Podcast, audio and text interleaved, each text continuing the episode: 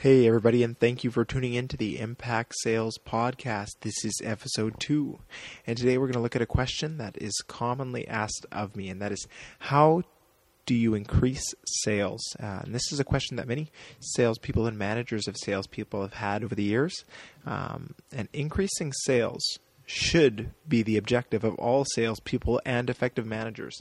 And the question is really how do we accomplish this? And there's a couple different ways to look at it. Uh, ways to increase sales, and uh, just a few of them are increasing marketing efforts, increasing marketing effectiveness, so targeting more effectively, increasing sales prospecting efforts. So that would be things like cold calling, online or offline networking, or door knocking, um, and the the one that most people focus on is increased sales conversion rate.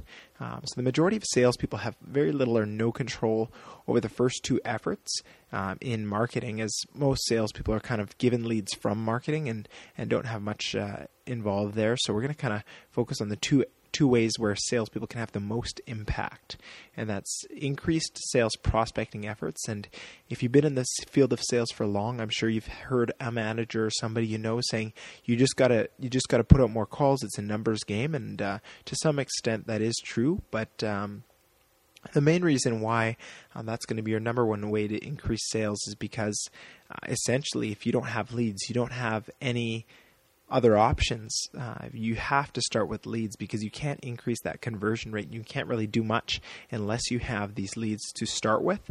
Uh, so that's why increasing sales prospecting efforts is going to be the number one thing uh, that we're going to recommend for all salespeople. And some of the ways to do that is just being uh, dedicated and committed to setting a goal, target setting. How many calls are you going to make today?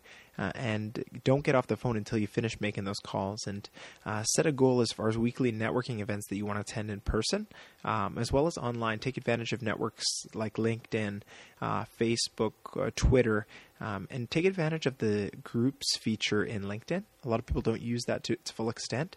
Uh, but that's something that definitely you want to do a little bit more digging in uh, the LinkedIn groups, um, as well as door knocking depending on what your what your industry is, you may find it very effective to go door to door, and uh, a lot of salespeople are kind of scared of that that tactic, but it's very effective, and there's a reason people have been doing it for years and years and years.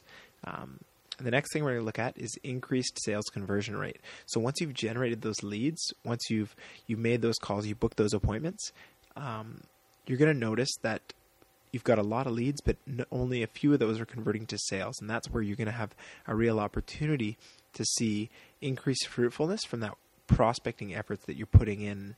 And um, basically, how you're going to see that happen is just by increasing your sales conversion rates and primarily how you're going to do that is by having a, a, smooth and effective system that you're running through. So all of your leads that you're generating, you need to make sure they run through the same sales flow process.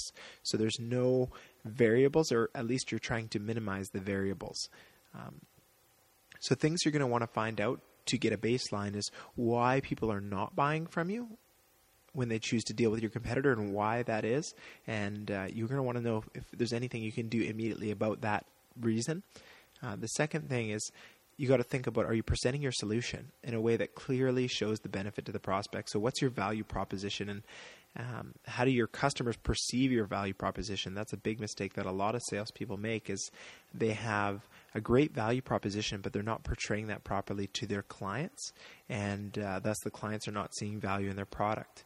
Um, as well, one thing you can really do to help increase your sales conversion rate is to the people who are senior salespeople or, or your manager, ask them to to evaluate some of the prospects that you've been working on the leads. Tell them where you at where you're at in the sales cycle, or if you lost the deal, and go through what you've done with them and, and ask them, what did I do wrong? How could I fix this? What's uh, what do I need to prove on to increase this conversion rate? Uh, so they're just some of the answers I provide when people ask me how do I increase sales, and specifically from the perspective of, of a salesperson, the, those are the things that I find that are, are going to be most effective. And there's definitely some more advanced strategies, but I think those are a good starting point and a foundation to build upon.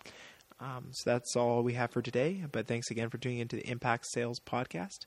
Uh, you can connect with us on Twitter at Colton Hope upper C O L T O N, upper H O P E, or uh, feel free as well to check out our podcast. That's the Impact Sales Podcast. Uh, you can find us on the iTunes Store. Thanks so much.